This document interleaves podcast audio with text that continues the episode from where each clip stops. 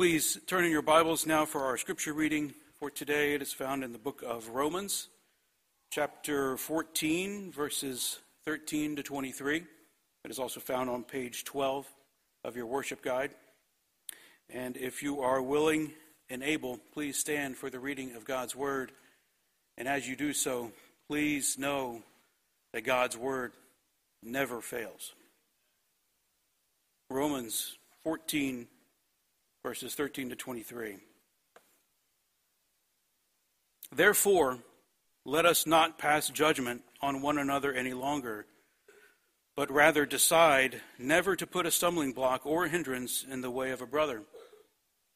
I know and am persuaded in the Lord Jesus that nothing is unclean in itself, but it is unclean for anyone who thinks it unclean. For if your brother is grieved by what you eat, you are no longer walking in love. By what you eat, do not destroy the one for whom Christ died. So, do not let what you regard as good be spoken of as evil. For the kingdom of God is not a matter of eating and drinking, but of righteousness and peace and joy in the Holy Spirit. Whoever thus serves Christ is acceptable to God and approved by men. So then, let us pursue what makes for peace and for mutual upbuilding. Do not, for the sake of food, destroy the work of God. Everything is indeed clean, but it is wrong for anyone to make another stumble by what he eats. It is good not to eat meat or drink wine or do anything that causes your brother to stumble. The faith that you have, keep between yourself and God. Blessed is the one who has no reason to pass judgment on himself for what he approves. But whoever has doubts is condemned if he eats, because the eating is not from faith. For whatever does not proceed from faith is sin. This is the word of the Lord. Thanks be to God.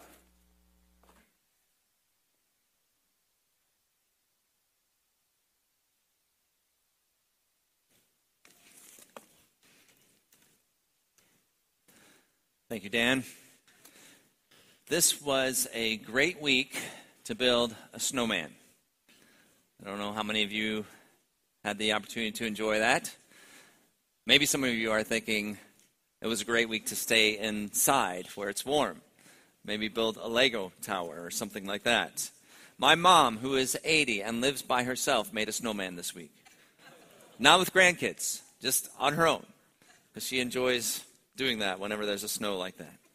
If you were building a snowman this week, or maybe a Lego tower, I was thinking about this and I thought you might have uh, two different kinds of friends. Or maybe you're one of these kinds of people.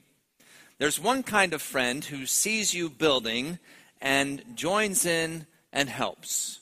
And we could call that friend a builder. But there's another kind of friend who might see you building and they come and they knock it down. And we'd call that kind of friend a destroyer. Or maybe we wouldn't call them a friend at all.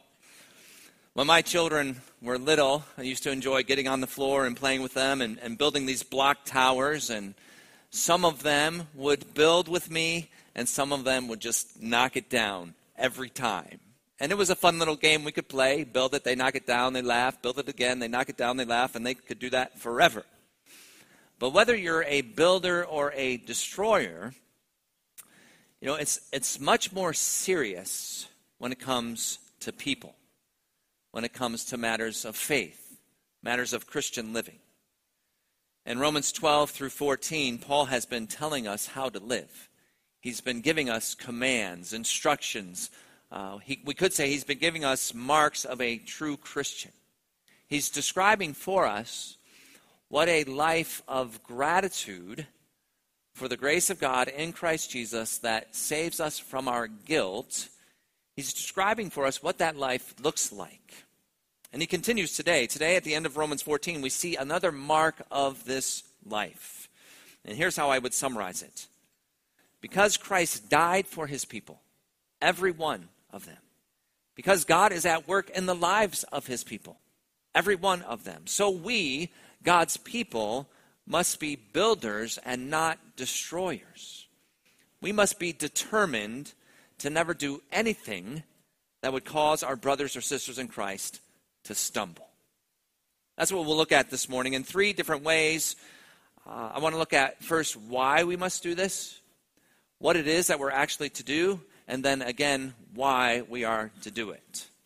So, first, why? What's, what's the context? What's the context of the preceding paragraph and the entire book of Romans? That can help us understand what Paul is saying. So, verse 13, he says, Therefore, let us not pass judgment on one another any longer, but rather decide never to put a stumbling block or hindrance in the way of a brother. You've heard me say this before if you're part of this church. Whenever you see therefore in the Bible, you want to look and see what it's there for. So you go back proceeding and see what the passage is talking about. So we look back to the first part of Romans 14. And last week we started the sermon by looking at four foundational truths that Paul points out to us in that passage. Because God has welcomed us in Christ Jesus, because we belong to the Lord, because Jesus Christ died and lived again because God is our creator, our king, our judge, our savior. Because all of these things are true, we are to be builders and not destroyers. We are to decide today not to do anything that would cause a brother or sister in Christ to stumble, to sin. So Paul is essentially saying the gospel, the good news about Jesus, is the foundation for this way of living. So let's review that as well. This is the, the big picture of the book of Romans. And there are many different ways that we can summarize this in a simple format. Today I'm going to share with you one I've shared before. If you can remember the word gospel and you know how to spell it, you can simply and clearly communicate the good news about Jesus. Now, why do I do this? For at least three reasons. One, to encourage the saints in Christ Jesus. Second, to equip you to share this with others. And then third, to proclaim the gospel in order that some of you who may be here today who don't know Christ may be saved this very day. So let's review the simple gospel. And remember, this is the foundation for why we are to live in the way that Paul is telling us to live. So, the gospel first, God created us to be with Him. God is our creator, He is holy, He is loving. But oh, our sins have separated us from God. Mankind is sinful. We have rebelled against our Creator, our King, and our Judge. S, sins cannot be removed by good works. There's nothing that we can do to atone for our sin. We can't bring ourselves back into God's good graces, so to speak. So, P, paying the price for sin, Jesus died and rose again. Jesus is the only Savior. E, everyone who repents and believes in Jesus has eternal life. So there is a way to be rescued from our sin and our death, and it's through repentance and faith in Christ Jesus. And then L, life with Jesus starts now and lasts forever. Jesus is our reigning king, our coming king, and those who trust in him will enjoy life with him both now and forever. So, because we believe this good news about Jesus, it has saved our lives. Therefore, do not judge one another, but instead decide right now, today, right here, to never put a stumbling block in the way of a brother. Be builders and not destroyers. So, that's the first why of why we are to live like this. We'll come back at the end to another. But now, what? What does this mean? What does it mean to be a builder and not a destroyer? What does it mean to decide to never put a stumbling block in the way of a brother? Paul is telling God's people in the church, the saints in Christ Jesus, that the way you live as a follower of Jesus has the potential to either build up or destroy your fellow believers. And you have a responsibility to think about that, to be intentional about what you do or don't do, and to strive to live in a way that will build your brothers and sisters up rather than tear them down. Or to put it simply, to walk in love. Look at verse 14 again. Paul writes, I know and am persuaded in the Lord Jesus that nothing is unclean in itself, but it is unclean for anyone who thinks it unclean. Now remember, Paul's writing to a multi ethnic church. Some of his members, some of the saints in this church at Rome, were Jews. They had grown up learning and following the Old Testament laws. Others were Gentiles. They didn't grow up going to synagogue. They didn't grow up being taught to follow those same laws that their brothers and sisters in Christ had grown up learning. So some of them grew up eating certain foods and not eating others, while others in that same church grew up eating whatever they could. But now, Paul says, I know nothing is unclean in itself. And the context is these different foods that they eat. He's now saying, you now can eat all kinds of foods. But why? Why is nothing unclean? Some of those believers might be hearing that and they're thinking, wait a minute, what about Leviticus 11? What about Deuteronomy 14? This whole list of clean and unclean animals. We might think about in Acts chapter 10, the Apostle Peter has this vision. And in this vision, there's this, this the, these all kinds of animals are put before him. And Peter hears this voice that says, Rise, kill, and eat. And his immediate response is, By no means, Lord. I've never eaten anything unclean. So in all of his life, he's thinking, I've never eaten any of those animals. I'm not supposed to eat those animals. It's wrong for me to eat those animals. And that's what he's thinking in his mind. That's wrong. That's sin. But then he hears a voice come back and say to him, Peter, what God has made clean, do not call common. And that actually happens three times. This is new to Peter. And God's trying to communicate to him what he has made clean. Now, what Paul what Peter will then do is he'll go to the home of a Gentile to Cornelius, Cornelius and Peter will learn that this message from God is not only about food but about people and that God is bringing salvation to the Gentiles. So there's an immediate context and a, a broader one as well. So that's one reason why these foods are no longer unclean. But also in Mark chapter 7, Jesus is talking with his disciples, and he says this There's nothing outside a person that by going into him can defile him, but the things that come out of a person are what defile him. And he's addressing the issues of the heart. But then Mark comments, and he says that Jesus, in saying that, declared all foods clean. So that's the context that we're dealing with. There are some believers in the church who still thought it was wrong, it was sin to eat certain foods. Others had learned from God, they had learned from the apostles, it's now okay to eat those foods, and they could eat them with a clean conscience. But now Paul's instructing this mixed group of believers. Some think it's wrong, some think it's right. And he says, if you exercise that freedom, and it causes your brother or sister in Christ to stumble, that is, to join you in eating when they think it is wrong, then you are actually doing what is wrong. Because you're not walking in love, you're a destroyer and not a builder. See, in this passage, to cause somebody to stumble means to encourage or to embolden them to do something that they think is wrong for them to do. So, to be a builder and not a destroyer is to decide to never put a stumbling block in the way of a brother. That means that we, God's people, will gladly give up our freedoms for the sake of our fellow believers. That we will refrain from doing something that is perfectly okay for us to do out of a love for our brother or sister in Christ, who, if they see, not only do they see that action as wrong, but who, by seeing us do it, is then encouraged to join in that action, even though they still think it's wrong. That's what Paul's getting at. It's very specific. So, maybe some examples will help.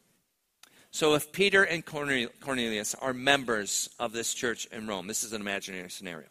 But imagine Peter and Cornelius are members of this church in Rome. Prior to that vision in Acts chapter 10, Cornelius is not going to invite Peter over to his home for pork barbecue. Why?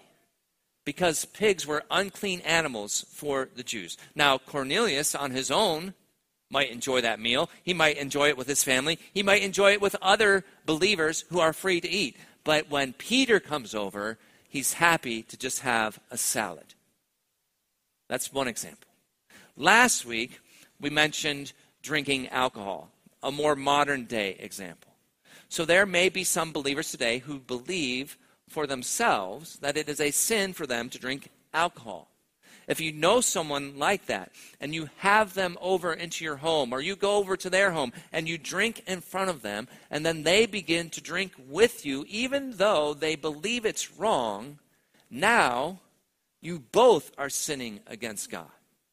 You, because you're doing the exact thing that Paul says not to do. In verse 20, he says, Everything indeed is clean, but it is wrong for anyone to make another stumble by what he eats, what he drinks. So it'd be wrong for you to do that. And then he says this the person who drinks would be sinning because their action is not from faith. Verse 23 says, Whatever does not proceed from faith is sin. Now, Lord willing, we'll come back next week and Colin will follow up on that verse because we recognize that many of us have, can at times have very tender, very sensitive consciences. And so we're going to look at that to help us understand what Paul is saying there. But for now, when Paul says that, anything that doesn't come from faith is sin, that signifies to us both the importance of our conscience and the importance of our faith. It tells us that why we do what we do matters just as much, if not more, as what we actually do. Brothers and sisters, we are to aim to do everything from faith. That is, it flows from our love for and our trust in Jesus. In honor of the Lord, giving thanks to God who has freed us from our sin. But you can't do that if you're doing something that you believe to be wrong. So even if the outward action is not a sin in God's eyes, if you think it is and you do it, that means you're not living for the honor of God. You are not giving thanks to God. You're not doing this in fear of the Lord. It means that something else has taken the place of faith in God at that moment. And you are living for the honor of that thing, in fear of that person, or giving thanks for that pleasure, whatever it may be. So we see the importance of faith, trust in the Lord. All of life, all day, every day, this orientation around Jesus Christ, all of life, worship and giving thanks to God. But we also see the importance of our conscience and of having a conscience that's formed by the Word of God. Not just what we think might be right or wrong, or what others might think might be right or wrong, but what does the Word of God actually say? In Romans 14, Paul says, he's been telling us, we're not to pass judgment on one another. Don't judge the conscience of your brother or your sister. But that doesn't mean there isn't a judge. God is our judge. And the Word of God is the judge of our conscience. And so our conscience must be trained, it must be shaped, it must be formed by the Word of God. There is a sermon series on our website, our podcast, that uh, Colin did on the conscience a few summers ago. It's an excellent study that if you missed it or you want to review it, I'd encourage you to listen to it again. But we want to train our conscience by the Word of God. Now, how does that happen? I'll say it again, it's happening right now. Gathered worship on Sunday is a great opportunity for us to have our conscience shaped as we hear the Word of God proclaimed. Regular participation here. But you can also do that on your own. Regular study of the Word of God throughout the week, in your own home, on your own, or in a community group, or in a Bible study. These are ways that we begin to shape our conscience by the very Word of God. Now we continue on in verse 21. The Word of God says, It is good not to eat meat or drink wine or do anything that causes your brother to stumble. In my high school Bible class at Lancaster Christian School, we had a debate on this passage. I still remember it these many years later. I think one of the reasons I remember it is because it was one of those debates where you were assigned a side. You didn't get to pick The teacher just said, You got to argue this side and put other people over here. You got to argue this side. And so I was part of this argument. And I was on the, on the side of uh, trying to understand what Paul's saying and, and communicating, hey, we got to lay aside these freedoms out of love for our brothers. So I was communicating that. And my classmate came back at me and basically said, wait a minute, so, so you're never going to eat meat again? And I was kind of like a little bit offended when they came at me so hard on that. But I was thinking, that's exactly the point that Paul's making. If that's what it takes, yes. That's the mindset of the believer who's walking in love. I will gladly lay aside my freedom, my rights, my preference in love for my brother or sister. I'll lay aside my freedom for the sake of my brother's faith. And think about it. And Paul actually takes us there. All he's asking us to do is to live as if we truly believe that Jesus has died and lived again. As if we truly have the mind of Christ. We have his spirit living in us, enabling us to walk in love as Christ loved us. Beloved, are you walking in love today?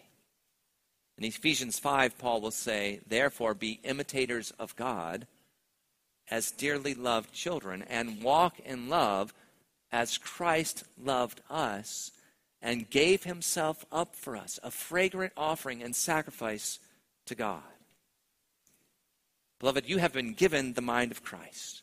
So you can, by the power of the Holy Spirit, you can love people. You can follow in the steps of Christ and do nothing from selfish ambition but in humility, you can count others more significant than yourselves. You can look not only to your own interests, but also to the interests of others. And so we will do that in many different ways. We will put the needs of others before our own. We'll do it in many small ways. If you're able, we encourage you at times. What do we say? Park far, sit near. That's a very small, simple way. Not everyone can do that, but some of you can. And we encourage you to do so. Or we'll say, come early and stay late. Not all of you can do that. It may be harder for some of you than others, but some of you will do that in love to serve your brothers and sisters. When we think about the music here at Proclamation, I haven't said this in a while, but in the early days, we said there's three words that will guide our music, three principles we have, and one of them is preference. When it comes to the music we sing, the songs, the actual songs we choose, the style, a lot of that often comes down to preference. And we communicated that a guiding word that's going to come above preference is privilege. That our focus will be on what an amazing privilege it is that we get to sing the praises of our God and Savior. So we'll come asking God to give us that sense of wonder and awe and humility and focus less on whether or not we like this particular song. So we'll set aside our preferences. What we said is we'll love one another enough to sing each other's songs. So these are some ways that we can love one another. Or today, in our fellowship meal, there's going to be a lot of good food there. And maybe you're one of the first ones in line.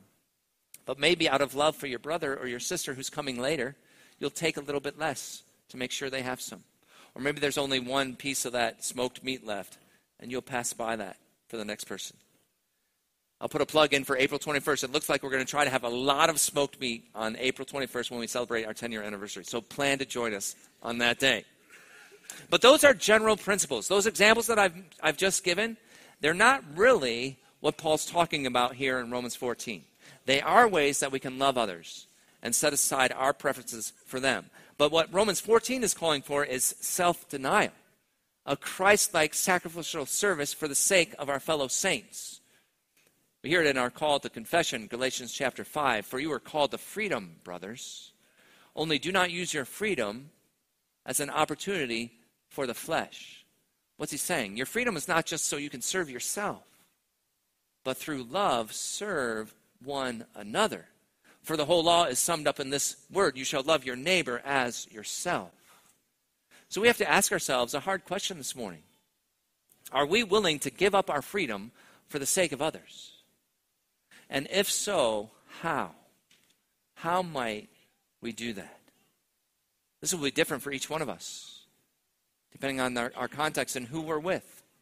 So, beloved, how will you do that specifically? Is there someone or something that is coming to your mind from the Holy Spirit right now? And I pray that the Holy Spirit will grant us to be considerate of one another. If there is someone who has a conviction of conscience that is different from yours, don't put a stumbling block in their way. And don't welcome them just to argue about it. Remember last week. Now, there is a place for meeting with your brother or sister in love and listening carefully to seek to understand what they believe and why, and then gently and patiently studying the Word of God with them to pray that they would see the freedom that they have in Christ and that they can enjoy that with a clean conscience. Paul doesn't address that in this text.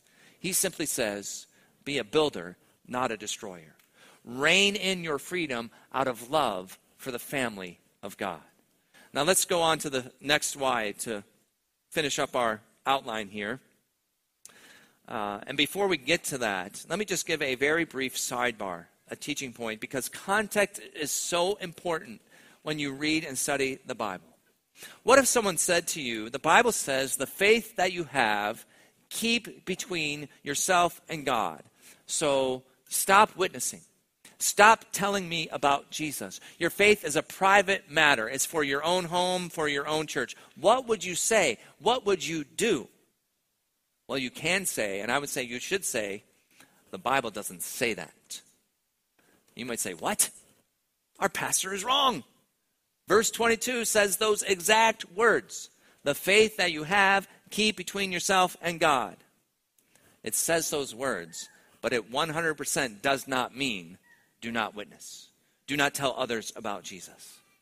Context has to do with not causing other believers to stumble by flaunting your faith in the face of their tender conscience. See how important it is not to take a statement from Scripture out of its context? This is another reason for us to let the Word of Christ dwell in us richly so that we'll understand it in its context so we won't be led astray, we won't be deceived. Now let's go back to this why. Why should we be a builder and not a destroyer? Why should we determine I'm not going to do anything that might cause a precious brother or sister in Christ to stumble? Two reasons in the passage. First, Christ died for his people, everyone. And then, second, God is at work in the lives of his people, everyone. So, first, Christ died for his people, everyone. Verse 15 For if your brother is grieved by what you eat, you're no longer walking in love. By what you eat, do not destroy the one for whom Christ died. Now let's pause for a moment and remember again why Christ died. God is our creator, He's our king, He's our judge. He is holy, He has perfect justice, and thus He has a perfect and righteous and just wrath against all sin. That's both good news and bad news for us. It's bad news because mankind is sinful. You'll hear me say, all are needy. We have all sinned and fallen short of the glory of God. And the scriptures teach us that every sin deserves God's wrath and curse. We all deserve death for our sin. But thanks be to God, God is merciful. He is kind to undeserving sinners. So, what did he do? He sent his own son, Jesus, to pay our wages, to pay the debt that we deserved to pay. so, when the Bible talks about the death of Jesus, it's not simply talking about physical death, it's not talking about the pain of the crucifixion.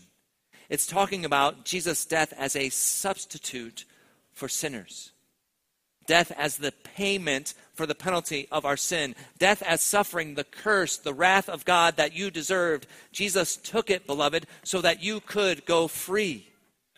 It's talking about what we confessed together in our corporate prayer of confession this morning on page 7. Hear those these words again. The death of Christ. Christ was all anguish that I might be all joy, cast off, that I might be brought in, treated as an enemy, that I might be welcomed as a friend, surrendered to hell's worst, that I might attain heaven's best, stripped, that I might be clothed, wounded, that I might be healed, made thirsty, that I might be satisfied, tormented, that I might be comforted, made ashamed, that I might inherit glory, enter darkness, that I might have eternal light, died, that I might live, and raised to life again, that I might rise with him. O Father, who spared not your Son, that I might be spared. Forgive my sin, cleanse me from all unrighteousness, help me to adore thee by lips and life and love, and help me to love as you have loved me. Do you see it there, beloved? We are to be builders and not destroyers because Christ died for our brothers and sisters in Christ, because Christ died for us. And, beloved, this is how we should view one another. When you look around this room, you join us for the meal afterwards, you're sitting next to your brothers and sisters. Think of them, see them. These are the ones for whom Christ died. These are the ones Jesus loves. Let us see one another in that way and thus treat each other accordingly. If Jesus gave up his life for my brother, for my sister, can I not give up eating meat when I'm with them? That's what Paul's getting at in the context of Romans 14. For us, we might say, can I not give up drinking wine or alcohol when I'm with them? Or can I not give up being entertained by things that might grieve them? You can almost hear the disbelief in Paul's voice. It's almost as if he's saying, Really? Are you really not willing to part with a certain food you do realize that Jesus gave up his very life for them and for you, right? You do understand the gospel, don't you?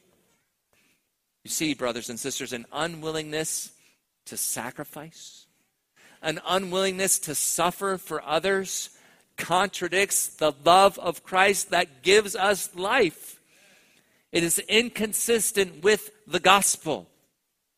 Beloved, Christ died for the saints at Proclamation.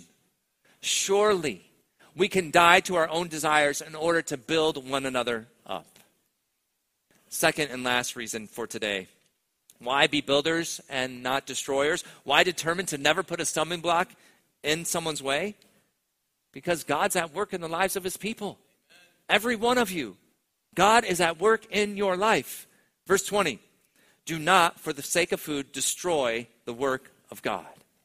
What work is he talking about? He's talking about the work in believers, making them more like Christ, growing them in their faith.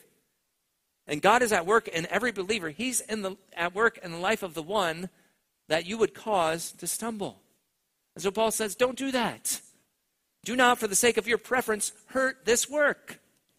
Now, I will say, and you know, you cannot truly destroy that work. But Paul doesn't qualify it. Why not? Because this is a weighty matter. And because Paul is emphasizing the character of this sin and the consequences that it can have in order to impress upon us the gravity of this sin and causing others to stumble. Paul's already made it clear in this letter, just a few chapters earlier, the wonderful security we have in our faith in Romans chapter 8. We rejoiced in those truths. We heard them this morning. There's nothing that can separate the child of God from the love of God, ever. You are secure forever. The work of God in your life cannot be destroyed. It's victorious, and it ends in a glory you cannot imagine. So we have that security. But Paul doesn't want us to step back and, and hide behind those truths. Oh, well, my, since my brother is secure forever, it doesn't matter how I might affect him. He doesn't want us to become apathetic about sin, to have no concern about how we might influence our fellow believers. And so he warns us do not destroy the work that God's doing. Now, think about it. If God's building, if you're there with Jesus and Jesus is building a block tower, if he's building a snowman, are you going to go over and knock it down? I wouldn't. by what you eat. Beloved, don't knock down, don't tear down the faith of another. By what you eat or by what you do, don't give your brother or sister in Christ directions to the road to destruction. If you cause them to stumble, stumble, you put them on this road to greater and greater sin. Remember what we've learned about sin before? Sin takes you farther than you wanted to go. You stay longer than you wanted to stay. You pay more than you wanted to pay. Sin is destructive, and Satan is a liar. These temptations hold out promises, they're never fulfilled. Never. It always leads to destruction.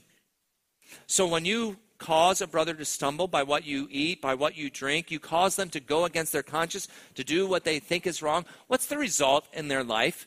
In the immediate, the result is guilt, right? The Holy Spirit convicting us of our sin. But what would be their response? Emboldened by you, they suppress that guilt. They ignore their conscience and they act apart from faith. And that kind of behavior then can be repeated in other areas that are truly sinful for anyone and everyone. And it can lead to a hardness of heart. And Paul's saying that's what we want to think about. We don't want to be on that road ourselves, and we don't want to encourage others to be on that road. Don't, we don't want people to get used to sinning against their conscience. Yes, their conscience may need to be trained, and we can work on that. But we don't want to encourage them to go against their conscience. So, beloved, may God use us to build up the faith of the saints here at Proclamation and not tear it down. On Friday afternoon, Amy and I were walking along Masonic Drive and on the sidewalk, and we came across a very small snowman. And I was briefly tempted to knock it down. I think because of this message, it was on my mind, and I thought all it take is a quick kick. But I stopped. One reason because Amy pointed out this tiny little carrot that was next to it for the nose, and I should have been a builder. I should have picked it up and put it back on. But I, you know why I didn't destroy it as I was thinking about that? Not only because hopefully I'm not a mean person like that, but I thought, in that moment, it struck me, this was probably made by a little child. And I thought, in that one brief moment, what, what sadness I could cause to a precious little child by doing something. But, beloved, so much more is at stake in the family of God. Not just sadness, but sin against our loving Savior. And we have the opportunity, we have this wonderful opportunity, and how we treat one another and being willing to sacrifice for one another. To say to our brother or sister, I love you so much, I'm willing to set this aside. To build one another up, to help you grow in your faith, so that Jesus Christ, who died for us, will be magnified. That's the true aim, the true goal, right? And living this way, we are showing one another and we are showing the world how great Jesus is. That He is our treasure. And I want to thank you. Thank you, the saints and Proclamation. Thank you, brothers and sisters, for being builders and not destroyers. Let's keep building. Let's continue to grow in love as we fix our eyes on Jesus. He's the author and the perfecter of our faith. He is the one who, for the joy set before him, the beloved people of God being redeemed, so they can spend glory with him forever freed from the penalty and the power and the presence of sin. He is the one, for that joy set before him, who endured the cross, scorning its shame, and is now seated at the right hand of the throne of God. So let us encourage one another and build one another up on our way to this celestial city, on our way to our great King. Amen.